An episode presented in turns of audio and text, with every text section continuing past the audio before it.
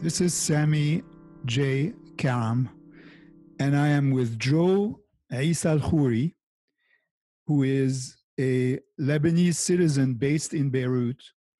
And the topic today is to discuss the situation in Lebanon that, as many of you know, has been uh, very tricky in the last two years First, uh, due to economic difficulties in Lebanon, uh, difficulties in the banking sector, and uh, a political crisis, the pandemic, and of course, the tragic and deadly explosion in the port of Beirut last August. Uh, Mr. Issa El Khoury is uh, active in the wealth management industry with M1 Group, uh, which is a family office in Lebanon. He is based in Beirut and he's joining us right now. Good morning, Joe. Can you hear me? Yeah, good morning, Sami. I can hear you perfectly well. Uh, it's a pleasure to be speaking to you. I'm myself outside of New York City. And uh, with the wonders of technology now, it's uh, you're you're now four or five thousand miles away, but we can hear each other perfectly. Um, Indeed. So uh, welcome, and um, it's a difficult topic, um, and we're going to try to. I don't know if we'll be able to make sense of it, but at least shed some light on what's happened in the last two years, the sequence of events that led to the present, and um, the first thing I'm going to ask you is since you're there on the ground in Beirut, and uh, you're then by by by by saying that I'm saying you're in a country that's uh, undergoing a very difficult economic situation, uh, a political crisis, hyperinflation. So my first question is, what is it like right now on the ground in Beirut? What what is life like for the Lebanese citizen? Well, that's that's a that's a tough question to answer when when when you come to think that uh, Beirut used to be uh, used to be uh, called the Paris of the Middle East, and Lebanon used to be considered up until a certain uh, uh, uh period of time the the Switzerland of the Middle East. I'm going to be very blunt, very direct, because some people have been living in, in, some sort of denial, but I believe it's about time for all of us, Lebanese, particularly those who are living here and those who are abroad, to uh, face realities and in order to be able to find solutions the quickest possible way. Uh, my biggest concern is that we are witnessing some sort of a destructuring of the state of Lebanon in all it in all forms be it at the administration level, be it at the uh, cohesive social level, and be it at the economic level. As you rightly mentioned, and you might have missed a couple of uh, issues that I'm going to try and uh, uh recollect now, uh, aside from the COVID 19 pandemic uh, and the and the our what I call our September 11, which was the blast and the explosion of the port of Beirut back in August on the 4th. Uh, some might even qualify it as being more of a Hiroshima like of explosion. Uh, Lebanon is witnessing uh, a financial collapse. Uh, we're facing an economic crisis, a currency crisis, a banking crisis, uh, a political crisis, definitely on top of the hyperinflation. So all this is uh, uh, is reflecting a lot on the on the way of life in, in Lebanon. Just to give you one one uh, figure, uh, like a year ago, a year and a half ago, there was a this study issued by the World Bank that uh, uh, said stated that Lebanon Lebanon used to have like about 20% of of the population who used to live under the below the poverty level. And poverty it, it could be primary or secondary. Primary i.e less than one and a half dollars per, per, per day per, per capita. Secondary i think it's about nine dollars per day per capita. And they were forecasting a couple of years ago. I mean, when the crisis started, actually, back in uh, end of uh, end of uh, 2019, year and a half ago, uh, they were forecasting that if the crisis persists persists and uh, uh, there is no solution found to it, by the end of 2020, Lebanon might be facing poverty of about 50% of its population. And my concern, and the concern of everybody, is that it seems we've reached this uh, 50 or 60%. So, in essence, you have uh, about 40% of the population who used to be in the uh, uh, who used to be considered as being part of the middle class suddenly in the span of 10 to 12 months they fell below the poverty line. And, uh, and this is this is uh, quite hard. And this is leading to a lot of young people uh, trying to leave the, the country, and uh, those who are quote unquote sellable to the outside world normally are those who are well educated, who can try to find jobs elsewhere. As a matter of fact, yesterday I was reading a figure. I don't know how accurate it is, but it's it's quite alarming. If it's correct. One of the embassies, and uh, we know all which embassy it might be, has received over the last uh, five or six months 130,000 demand a visa for immigration uh, uh, by young young Lebanese. So is, that is that is an incredible figure when you consider that uh, the entire population. I mean, we don't have an exact census, but is estimated at uh, what four or five million, and you know uh, the young are only a fraction of that. So 130,000 would be a, a very very significant percentage of people trying to leave. You're absolutely right. The, the Lebanese who are resident uh, currently in Lebanon should should be about four million. We have an additional two million of uh, Syrian refugees or displaced and Palestinian refugees and other foreigners. So yes, uh, total residents would be six million, out of which four are Lebanese. So you're absolutely right. 130 and the span, and this is one embassy. We're not talking about other embassies. Yes, the situation is quite alarming no creation of jobs, depreciation of the currency. Just to give you, a, a, in, in, the span of one year, and less than a year, the currency lost about 90 or 92% of its value. So the dollar used to be pegged at 1,500 Lebanese pound. It reached about uh, a month ago, a month and a half ago, the level of 14,000. Currently, it's around 12,000, which is still uh, this is, this which is, is still extremely high. This yes. is an unspeakable tragedy, um, rarely seen uh, in the world. Uh, I mean, it does happen. It's happened obviously in other countries, but you see a situation like that once every few years uh, in a different country, and it's which qualifies as extremely rare, and it's it's very often a result of combination of factors of including mismanagement and so forth. But I want to go back for one second to something you said earlier, which is uh, okay, you and I are part of the same generation of Lebanese. Uh, yeah. Some some of some listeners uh, already know that I'm myself a native of Lebanon, and that I grew up in Beirut uh, until I left in my mid-teens. Um, and Joe, you also grew up in Beirut. Uh, you stayed a bit later than I did because you attended college uh, in Lebanon, but then you you also left for a number of years uh, to work. I think you told me in France in wealth management, and then you came back.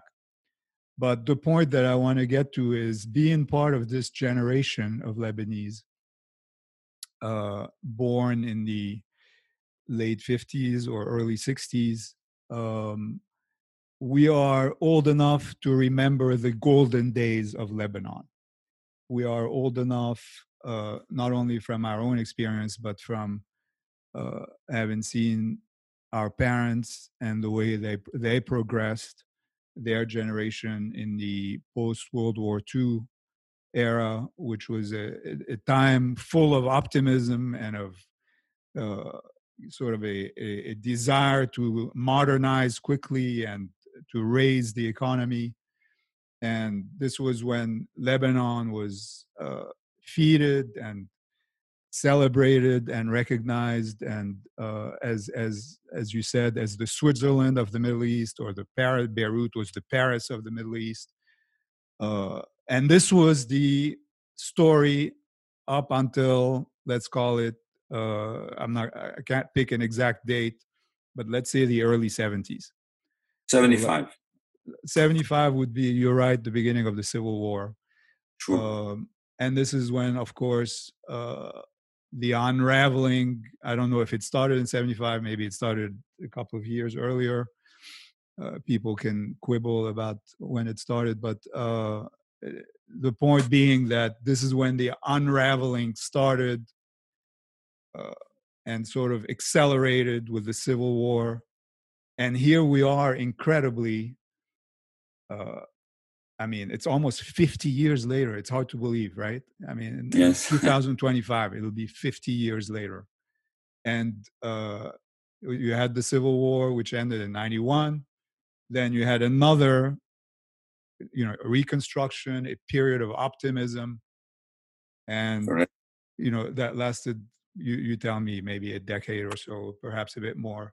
And then once again, uh, this this wonderful, beautiful country with uh, an amazing an amazing people. Once again, beaten on the head by uh, a combination of uh, we have to be honest, our own doing as Lebanese, but also a slew of external factors. But here we are now, once again, at the bottom or close to the bottom uh, so uh, is this um, you know we don't want to be fatalistic but uh, you know this country needs a break and it sort of begs the question as to why is lebanon so prone to because uh, it seems to be that way. Why is it so prone to crisis? Why is it i mean every country in the world has bad periods. Even rich developed countries have have, have had them, but it seems that you know they they they get out of that phase and then they have a much longer stretch of of uh, peace and prosperity. But in Lebanon, we seem to not be able to get on that trajectory. And I'm curious as to your thoughts about this. yeah, I mean, why, why this is so it's interesting. I'll, I'll, I'll probably get to, to, to, the answer because my answer to this, and, and uh, I don't want to get jump into the conclusion, but my answer to this would be the issue, the, the issues we're facing today, uh, be it of, of uh, economic, financial, uh, currency, banking, whatever crisis. The origin of all of that is a weak political system that we have. We can get to this, but I liked because now you're reminding me of the probably the you you overflew the history of Lebanon, how how it, it came, and if we look at, quickly at how Lebanon evolved as a modern as a modern state, uh, uh, historically Lebanon prospered based on inflow of people and funds, people who used to take refuge in Lebanon and funds, because uh, if you look at the post World War II period when Lebanon, modern Lebanon was built and uh, uh, got its independence, um, one thing that was common in all the eras or all the periods that Lebanon went through, and I'm talking 100 or 200 uh, years, is this liberal economic system that all those who used to live on this land used to adopt. So the, the constant was constant was liberal economic system. So post World War II and the 50s and 60s, if you look at the uh, countries that are in the region, many of them adopted socialism. And this is what pushed a lot of high net worth individuals and well educated people to leave their country of origin, uh, to leave their country of origin and come to Lebanon with their know how, with their money. And this is what always kept Lebanon rolling and, and uh, uh, uh prospering. Uh, because if you look at Lebanon per se, we never had any natural resources, and Lebanon was never a place where people could become wealthy. And this is what explains partly, part of the reasons why, since the 19th century, Lebanese used to leave Lebanon, leave Lebanon, and to go and try to find their way abroad. And this is how, going back to the population, and this is a well-known, uh, it's a well-known secret that despite the fact that we have in Lebanon 4 million who are Lebanese who live in Lebanon, it is said and it is, it is known that between 15 to 17 million pe- uh, people of Lebanese origin uh, live, uh, live uh, outside of Lebanon. And I'll tell you a, a, a, little story here. Once I was in New York and I met, uh, I had the chance to be at the Security Council with the back then the Prime Minister of Lebanon and the representative of Lebanon introduced the representative of Brazil to, to the Prime Minister of Lebanon. And he told him, Mr. Prime Minister, I'd like you to, I'd like to introduce you to the, to the uh, representative of, of Brazil. She represents more Lebanese than I do. Because in, in, in Brazil, there are about nine to 10 million Brazilians of Lebanese origin. So it's more than twice the Lebanese uh, population. So, yes, uh, despite the fact that uh, Lebanon historically was not a place where people could could make money. However, it used to it used to harbor it used people uh, who are fleeing the region used to come and live thanks to its uh, uh um, liberal economic economic system. Now, what happened in the 70s, uh, early 70s, with the what the Western world would call uh, call the the oil crisis, the Arab world would call it the oil boom because the, uh, the oil price went up, the, the region was awash with cash, and no country in the region had the proper banking system similar, uh, uh, as good as the one that was existing in Lebanon. So a lot of cash came into Lebanon. In 75, unfortunately, as you rightly mentioned, the, the civil war started. However, between 75 and, and 82, because we still had the PLO in Lebanon, the Palestinian, uh, the Palestinians were still in Lebanon. A lot of cash was coming. Unfortunately, this was cash coming for war, but still there was an inflow of, of cash coming coming uh, to, to, to the country. Now, uh, after 82, there was, of course, the Israeli invasion and the end of war, the civil war, uh, happened in 1990. Then came the Hariri era, late Prime Minister Rafik Hariri, 92, 93, uh, who had a vision to reconstruct Lebanon. And uh, uh, there was a lot of inflow of cash that started uh, back. During this era, the Hariri era, which was a very prosperous era, that la- lasted until, unfortunately, the assassination of Prime Minister Hariri, which was back in 2005. So there was the financing of projects. Uh, there was an inflow of funds into banks particularly by Lebanese who used to live abroad. Uh, we had a balance of payment that was positive. Uh, the policy concerning the currency that was uh, uh, uh, adopted, it was pegging the currency. There was a lot of consumption taking place. Um, but from time to time, we used to have certain crises when it when it comes to uh, fiscal fiscal policy, and this is why during uh, uh, late Prime Minister Hariri, we had what we label as Paris 1, Paris 2, Paris 3, which were conferences um, uh, attended by international community in Paris, organized by the French, to help Lebanon assist in the reconstruction of, of, uh, of the country. Uh, now, what was missing back then was the proper modernization or putting some sort of, I would say, uh, order in the public sector. Because Joe, Joe, let, let me stop you right here. I, I, I want to make this, um, I want, I definitely want to hear what you have to say about this um, yes. in the next segment. But I want uh, to go back briefly on uh, what you said earlier, which I think is a point worth developing. Uh, one of the explanations as to why we ha- we're sort of seem to be in a never-ending cycle of crisis. I hope that's not the case, but I'm I'm speaking empirically. I'm not making any forecasts about the future. Hopefully, we we get out of this and have a run of a few uh, or even several prosperous decades ahead of us. Um, but one reason we've gone through the cycle is, I think you said something to the effect that the the central authority or the state has been, for whatever reason, weak or not effective enough. And um, I want to ask you in, in a couple in a minute what you think are the root causes for that. But I also want to offer my own uh, hypothesis, which I don't think fully answers the question, but yes. I think, but I think it's part of the answer, which is uh, the following, which has to do in a way with the the very geography of Lebanon.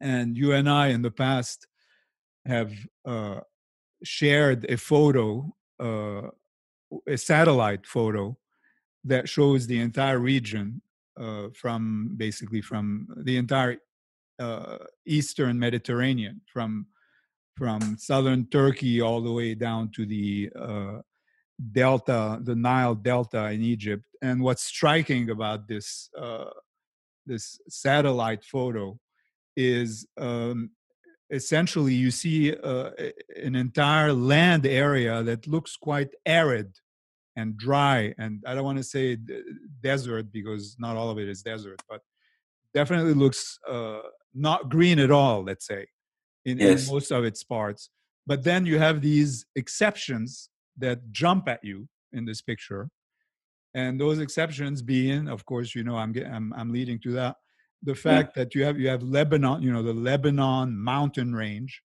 uh, as it were, that picture that we're talking about was taken in winter, so you could see the snow capped mountains from space.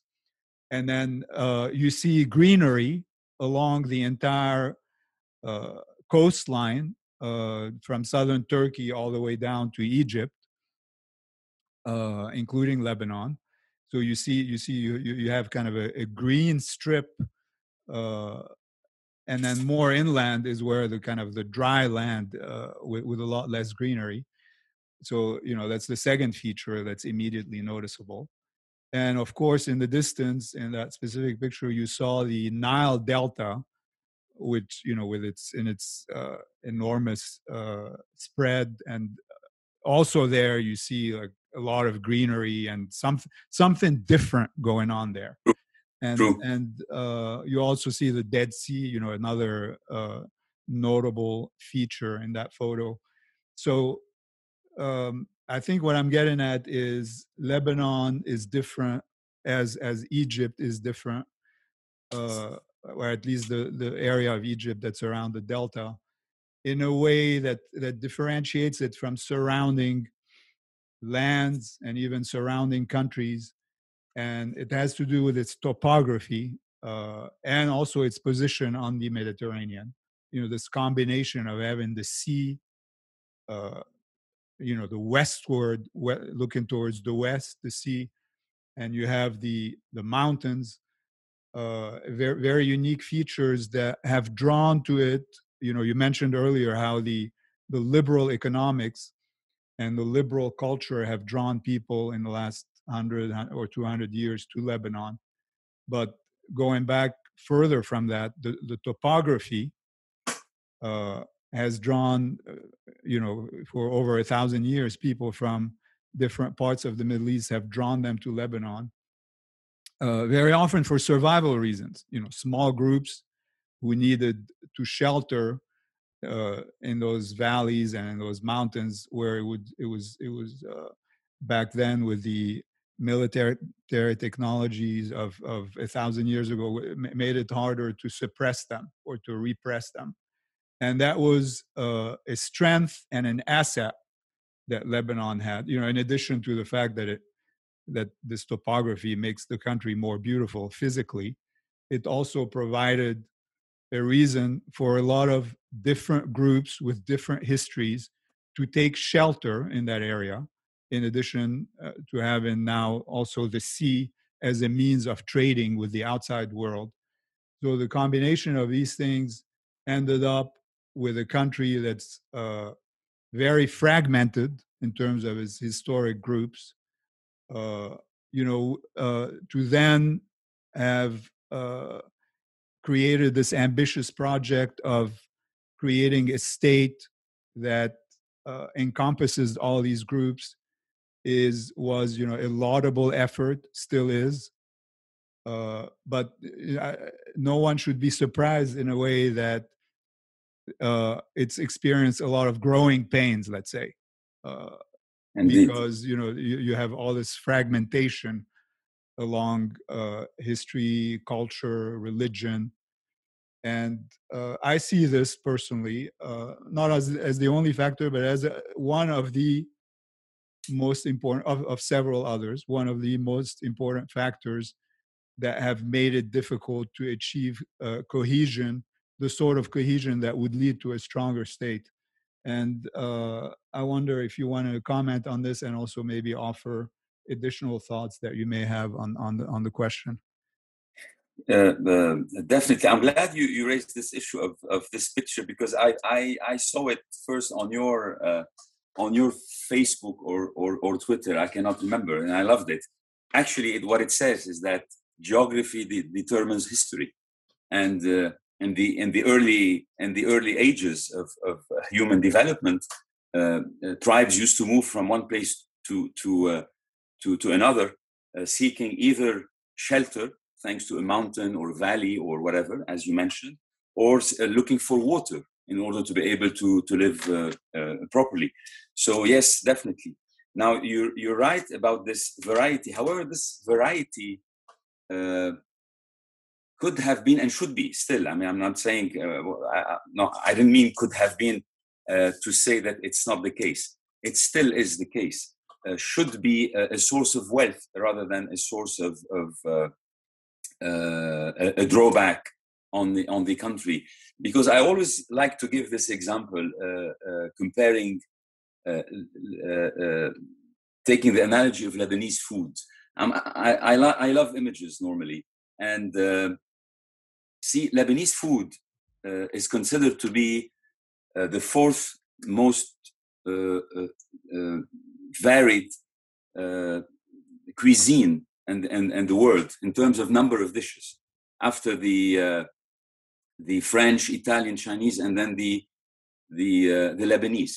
But if you look specifically, your, your Lebanese, you should know, at the Lebanese food, the essence of it is, say, pure Lebanese, as in kibbeh nayyeh, tabouleh, uh, uh, mjadra, and all of this. But you add to it some Aleppo uh, dishes, some Damascene uh, dishes, some Turkish, some Palest- Palestinian, Armenian, uh, French, Italian. All of this makes the wealth and the variety that we find in the Lebanese food. Um, for, for instance, if you if you uh, try a dish, say coming from Aleppo in Syria, in Aleppo, it would not taste the same as if when you try it in Lebanon because it was fine tuned, it was changed to fit the taste of all these groups that form Lebanon, coming from different background, cultural, ethnic, or religious background. And this is this is this is what makes the wealth of Lebanese cuisine, Lebanese cuisine, and this is what our society is constructed or based uh, based uh, on. So the wealth of this, these backgrounds should be positive, not negative.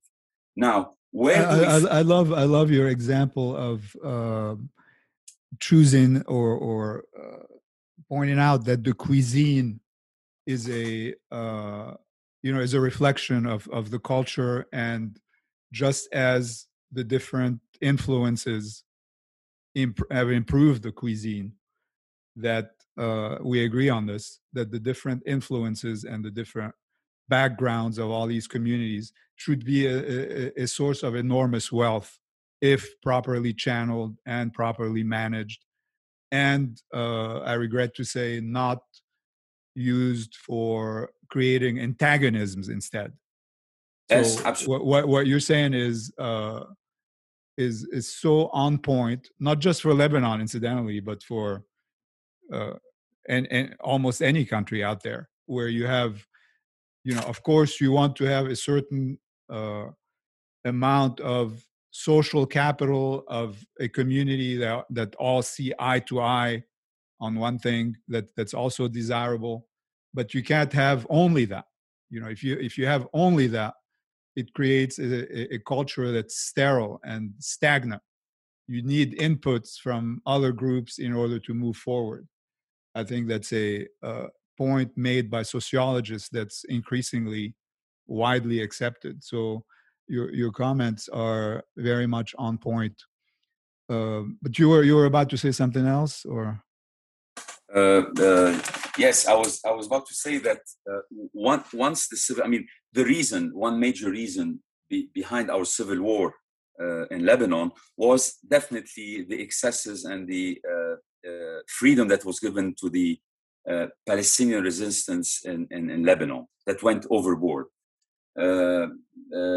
unfortunately, unfortunately, the Ta'if agreement, or what we call the the new constitution that was drafted in, in, in, in, one of the cities of Saudi Arabia that uh, brought the war to a halt and uh, made peace in Lebanon again, uh, the, its application has been taking uh, diversions from its uh, from the initial soul on which it was based.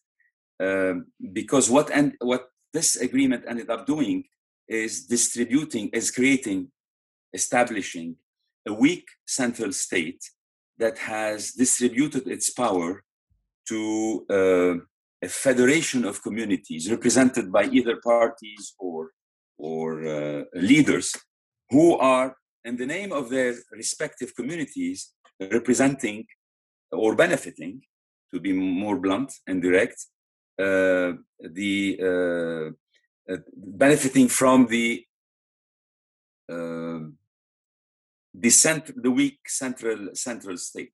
Because again, if we look at the history of Lebanon, it was the uh, private sector that was at the essence of the development of this country. And all what the private sector used to ask from the public sector is that uh, to shy away just from time to time, uh, please, I mean, do draft certain regulations or laws for us and but you shy away and we allow this uh, uh, country to evolve.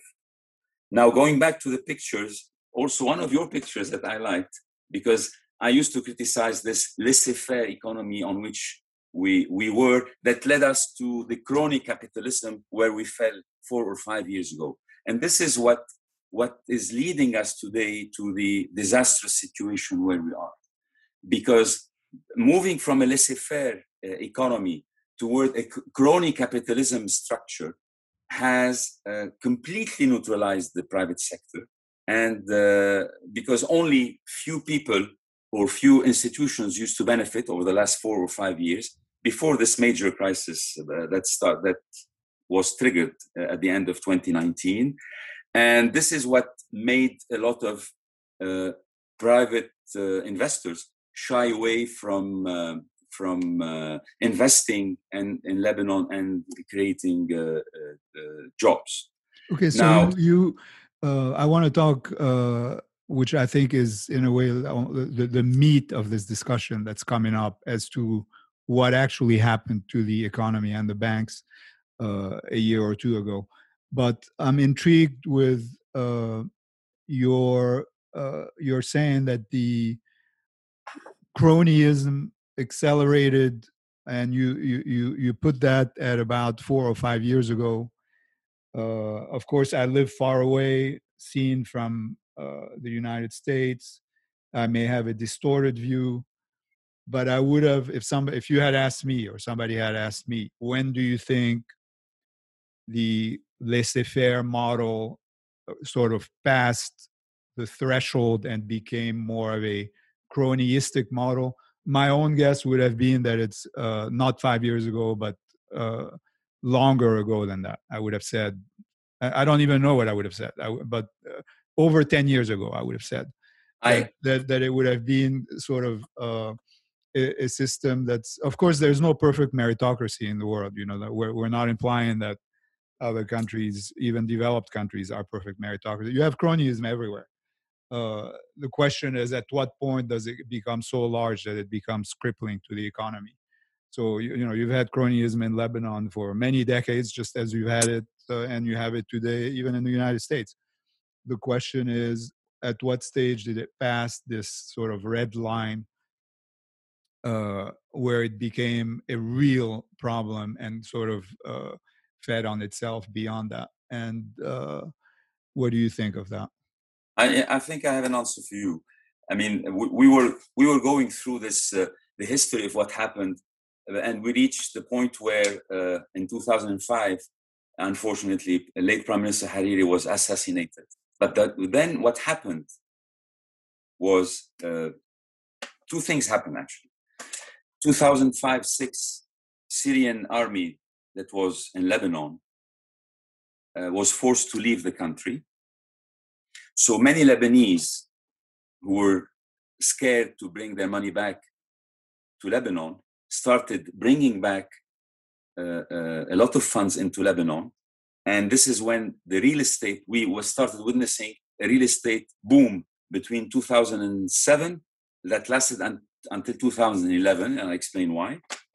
And then another, another event took place, 2008, 2009, the international financial crisis, uh, that brought interest rates down to somewhere between 0 and 1%, when uh, Lebanese banks were paying between 3 and 4%. So a lot of Lebanese and non-Lebanese uh, also brought a, a, a, lot of funds into, into Lebanon at the banks. So between 2007 and 2010, end of 2010, I would say uh, over 30, uh, closer to 34 billion dollars came into the Lebanese sector, which is a big amount. That's huge. Yeah. And it's huge, knowing, keeping in mind that the economy of Lebanon at its peak in terms of GDP was 55 billion.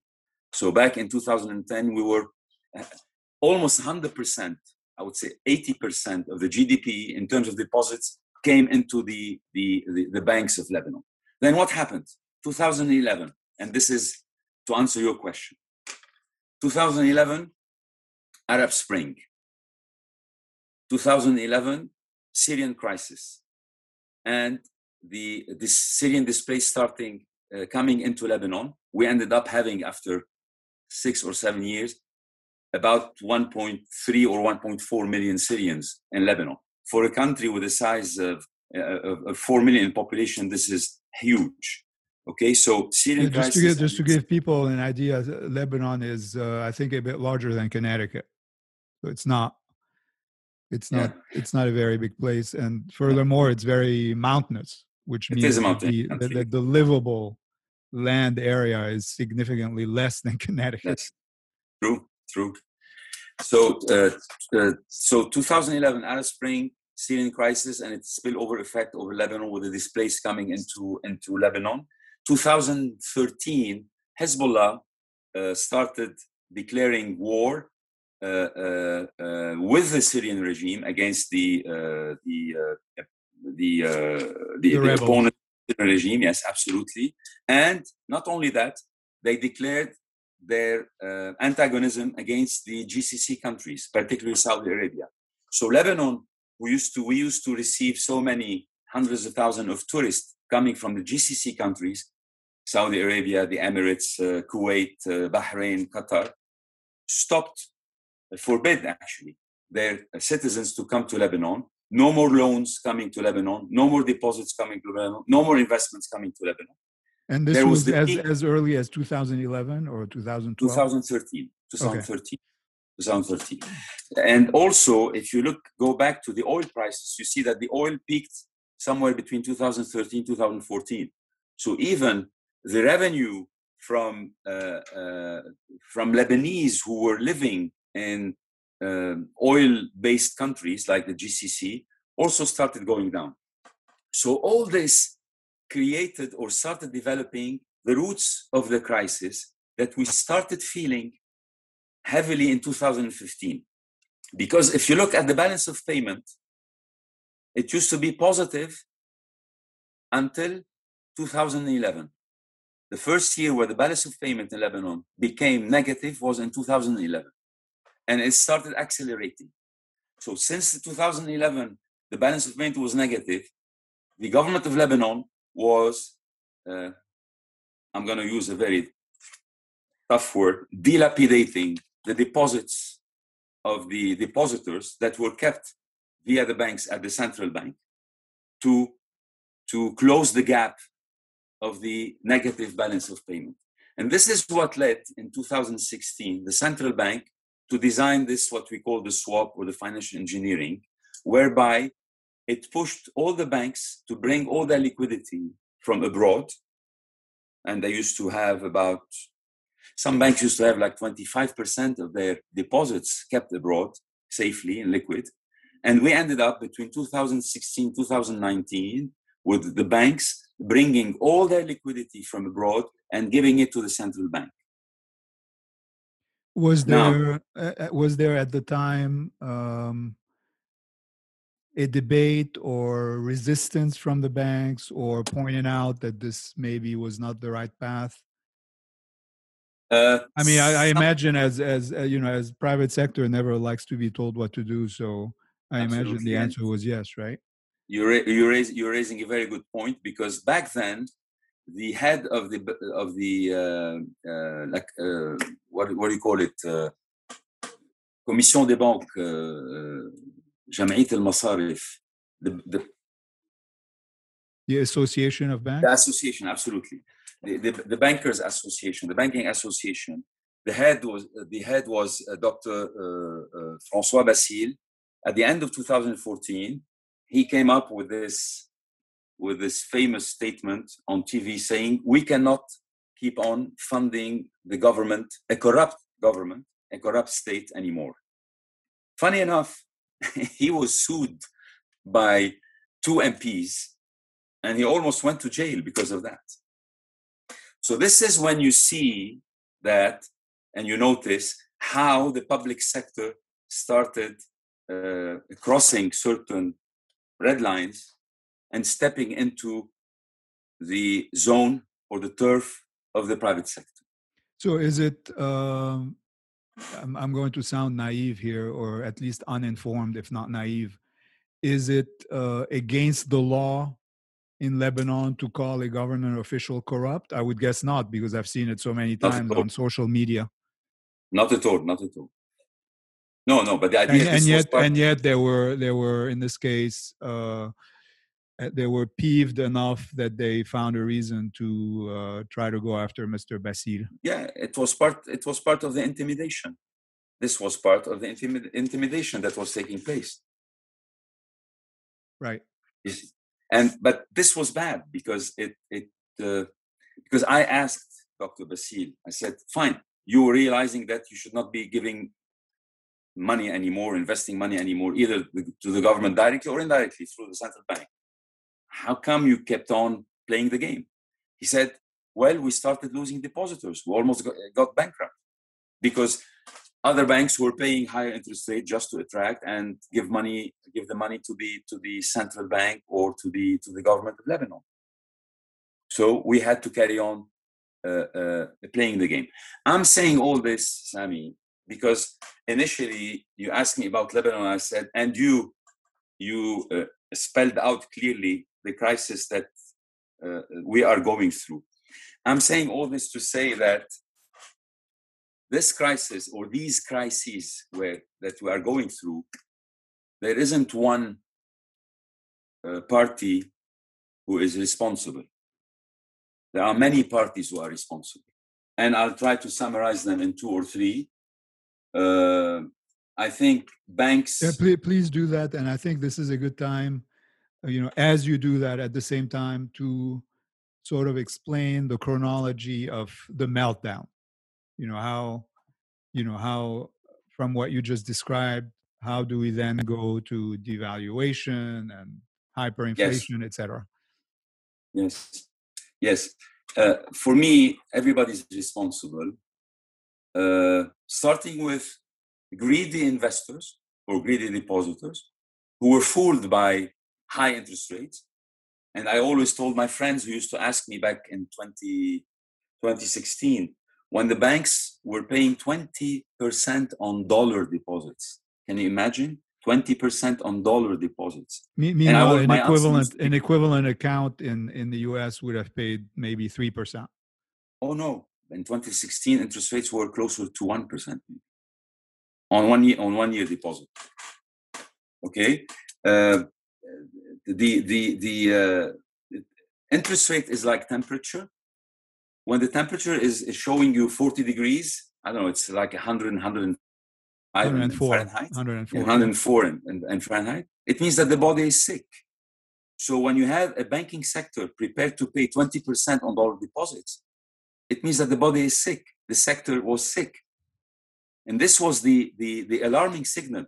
This is when the private sector should have reacted. This is when, and I'm moved to the responsible for that. So I'm saying uh, uh, investors who were fooled by high interest rates, okay, bankers who did not uh, respect or apply their fiduciary responsibility properly toward their depositors, okay, a regulatory authority, be it at the bank uh, banking uh, commission or at the central bank per se, who did not apply the uh, force the banks to apply prudent uh, rules and regulations, and definitely, definitely a corrupt and mismanaged state. So the the uh, the agglomeration of all this has led us to where we are today, and this is this is what uh, what uh, what is uh, mind-boggling. And I'll give you a couple of figures. Uh, most probably you know them, but it's good to to to, to remind those who might listen to it. Uh, currently, currently, and we talk. I mean, the, the banking sector used to be dollarized. I mean, most of the deposits used to be in, in US dollars. Today, and we're going just to talk about the US dollars, not the Lebanese pound deposits. Uh, currently, there are at, at the banks, if you look at the consolidated balance sheet of banks, you would see that the banks owe depositors about 112, let's say 110 billion dollars.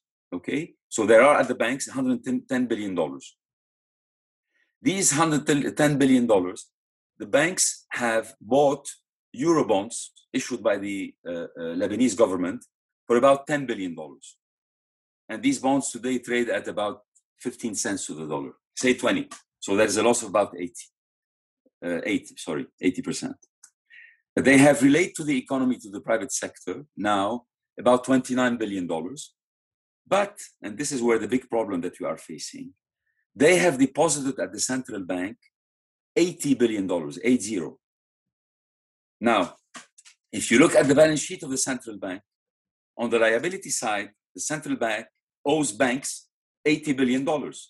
However, out of the $80 billion, the central bank has only $16 billion in cash. So there's a gap at the central bank, which is the difference between the 80 and the 16. And this is why when where uh, where did the I mean it begs the question is where where did the what's the difference 64 billion go? Yes, uh, two three reasons. One, uh, when the government one find peg of the currency because we should not forget that the central bank, the monetary policy that was adopted since 1997 was to keep the currency stable. Stable as if, as in not allowing the currency to float for about plus or two, plus, plus or minus two or three percent, but complete peg to the currency, to the dollar, of the currency to the dollar, at a rate which is 1,500 since 1997. Okay, so the central bank was using part of the uh, these dollar deposits to defend this uh, peg, pegged rate. Second, so uh, essentially uh, converting the dollars into lira, into Lebanese absolutely, pound. Absolutely, absolutely. So whoever wanted, whoever used to own Lebanese pound wanted dollars, the central bank used to give him or her dollars, but taken from the deposits that were kept at the central bank. The second, the second part has to do with financing the fiscal deficit of the government of Lebanon and we had continuous fiscal deficit. The third part, I would label it as being the uh, negative carry, because uh, the central bank was paying an average about 6% on these deposits in US dollars. However, these deposits initially kept, not all of them, whatever was left of them was were kept in cash abroad with the JP Morgans of this world at half a percent or one percent. So the the uh, the central bank has been incurring a negative carry between what it was paying on the deposit six percent and what it was earning on these deposits 1% or half a percent. Estimated at about four to five billion dollars a year over the last, I would say, four years or five years. So the combination of all this has led to this 64 or 65 billion dollars vanishing or evaporating. So essentially, this is what is leading to the banking crisis. Today, any depositor would go to the bank to withdraw money. He or she would have like a $50,000 account, let's say. The bank, the bank is not giving uh, any dollars anymore. They would give the depositor a Lebanese pound at a rate of 3,900 Lebanese pound to the dollar. When in the parallel market, the, the, the currency trades at about 12,000. So there was how a, much? Sorry, at how much? In the 12,000. twelve thousand. Okay. Yes. 12,000. So the official line right now Yes. is that depositors eventually will be made whole, or what's the? I mean, is uh, there is there talk of a? I guess the events are uh, sort of forcing this on us that uh, that there will be a haircut, or nobody's saying anything. But, but this is what is, I mean, uh, you, That's you, the you, use the, you use you use the buzzword that everybody tried to avoid, but actually everybody's uh, everybody's applying. When when the government of Lebanon came up with the plan that was developed by Lazard back in March or uh, in April, okay, in the plan it was quite a tough plan.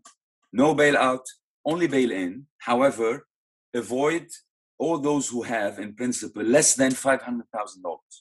So any haircut or any haircut would apply to anything to all accounts uh, above five hundred thousand dollars. Okay, and there was a big fuss about it, and uh, it was attacked. Today, what we're what we're, we're witnessing, even if someone has an account of ten thousand dollars, with what I explained to you, you go and withdraw your money, but they give it to you in, in Lebanese pound at the bank.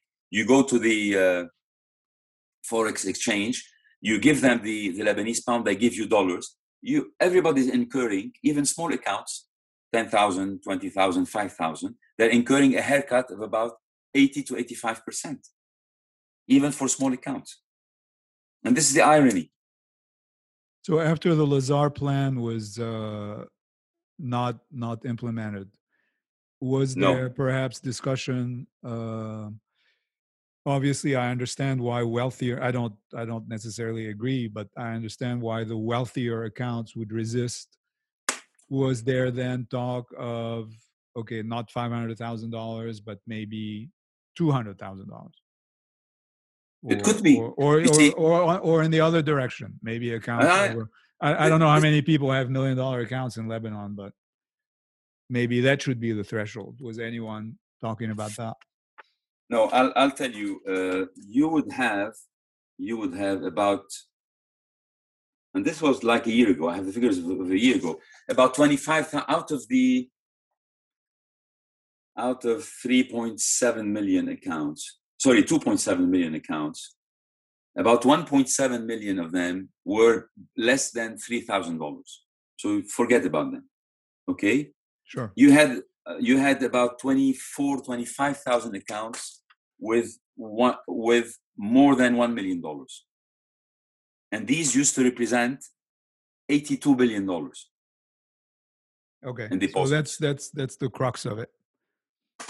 yes now irrelevant look uh, what what the investment bank the role of the investment bank is purely technical be it lazard or goldman sachs or whatever it's purely technical how to solve this gap is a political decision so uh, people By might the way, since uh, sorry to stop you here, but since the Lazard plan, I, I don't. I think you called it the Lazard plan. Uh, no other plans have been offered. Oh yes, the Okay. the uh, the Association of Banks came up with with a plan, and uh, that was completely rejected by the IMF. Actually, what what uh, what the banks are saying is that okay, we gave money to the central bank, the central bank gave money to the state, so it's up to the state to compensate us with all the assets that the state owns. Okay, I, I, can see that point of view. Yeah. Okay. This is this is what the the, the now it's a political decision. It's up and to the, the state is the state is considered to have uh, sufficient assets to cover that. I, I know it's a hypothetical question, but it's not hypothetical because someone, uh, tried to do the exercise. Yeah, did evaluation, and uh, some people used to to voice that uh, that the state has about I don't know, hundred billion dollars or hundred twenty billion dollars. I did my exercise; it would be closer to forty, uh, uh, in, including including land, including land. So when you did that, you I assume you uh, you included perhaps. Uh, I mean, I don't know if these things are taboo in a place like Lebanon, but uh, like privatizing the airport, privatizing the port, all that stuff. Absolutely, the Casino du Liban, uh, the uh, the uh, the intra bank, the telecommunication, the, the, the, telcos, the two telcos. going back to to something that I initially mentioned that Lebanon was developed by the private sector. You know that in back in 1994, 1995, Lebanon was the first country in this part of the world to uh, to develop uh, uh, cell towers and the and the mobile. We were the first and it, it was developed by the private sector. For whatever reason, it would be part of another discussion we will have, you and I. For whatever reason, uh, the two operators were nationalized back in, two, in 2000. Now they're controlled by the state. And I always have uh, like to repeat uh, the fact that uh, there is an in, inverse relationship between the uh, how good or bad a state is capable of running a sector and the need or not to privatize this sector. i.e., if a state is a good manager, you don't need to privatize a sector. And I take as an example EDF in France, Electricité de France. Uh, historically, the state of France has shown that it is a good, good manager, and yet they privatized EDF. But the, the, the point here in Lebanon, the state has proven that it's a lousy manager at all levels mismanagement corruption all of that. So there is an, an urgent need to privatize all these sectors that have been kept in the hands of the of the uh, of the state. But at the same time the, the the corruption is what's stopping the privatization. Um, because uh, i'm speaking in theory here. I don't know anything or nor am i pointing fingers at anyone. Uh, in theory, uh, while the state is still holding the asset, the cash flows that are incoming can be, you know, arguably diverted to to to uh, directions that are inefficient or to uh, you know uncompetitive bidders, let's say. Whereas once a sale, a whole you know the, the whole thing is privatized, the proceeds are visible and it would be very clear where that's going. I, I totally agree with you. I'm going to uh, uh, answer you in two ways. Currently, there's no way on earth that we should accept the privatization for two reasons. For the reason that you're just mentioning, there's a risk that it might fall uh, uh, in, in, in the wrong hands. Okay. And the most important reason is that, in view of the crisis we are witnessing, between brackets, our economy, the GDP, has shrank from 52 or 54 billion dollars down to 18 billion dollars in the span of a year and a half. That's okay. That's that's, that's incredibly. It, yes, that's, absolutely tragic. So, it is tragic. So uh, today, today, the the government needs every single penny, every single penny in terms of revenue, in order to balance its budget. So there's no way that we should be privatizing those income-producing assets like the telecom, like the port, uh, Port de Beirut, like the airport, like the casino, and all of that.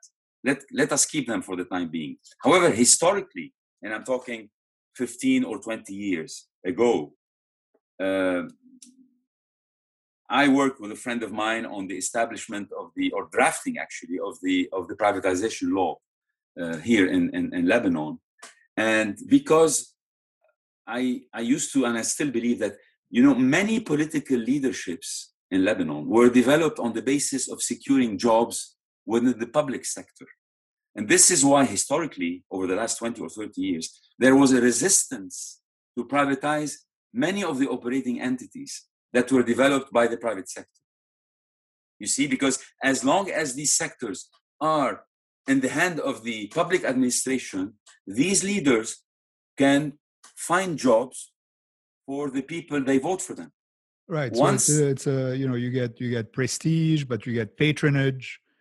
Absolutely, you get you get a whole structure of uh, political support, as you pointed out. Absolutely. So irrelevant whether you're contributing to the destruction of the sector or not, or not. All you care about is to and is to develop your own leadership and let the it because if this sector or this entity is moved to the private sector this leader cannot influence anymore the owners to hire voters uh, sure. who belong to this leader. So uh, this is this is what we have been facing. No but so no let, let me ask you because here we're uh, you know i can i can talk to you about this for the next two hours but i don't think you you want to do that on a saturday afternoon. But uh, which is what it is in beirut right now. But uh, you know what are in your view whether whether it's your own opinion or whether it's plans that you've seen or the imf or this or that organization what are some uh, possible solutions out of this uh, this tragedy, this quagmire. Uh, I mean, I know it's very complicated, and there's no sort of uh, magic formula with three bullet points. So maybe maybe we can set we can think of you know what are some in, good incremental steps that could get us there. Look, it's not complicated. I strongly believe, and now everybody's now is um, is, is acknowledging the fact that all roads lead to Washington, D.C. with the acronym IMF. We cannot evade IMF. IMF is the destination because if you want uh, uh, if you want inflow of cash, it has to start there. So what we ought to do is uh, uh be responsible enough, and I'm talking about the those who are in charge, responsible enough, and initiate again the discussions with the IMF in order to agree on a plan, on a restructuring plan for the banking sector, on a reform plan for the state, and that would allow us to go and negotiate with the Eurobond holders because the government decided, and rightly so, to default back in March uh, 2020 to go and negotiate the uh, uh, uh, the replacement of the existing bonds with, with with other bonds. So what we need to do is to go to to the IMF and finalize discussions with the IMF.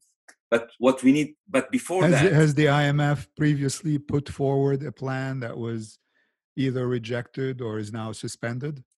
No, no, it's because it's not up to, to the IMF to do it.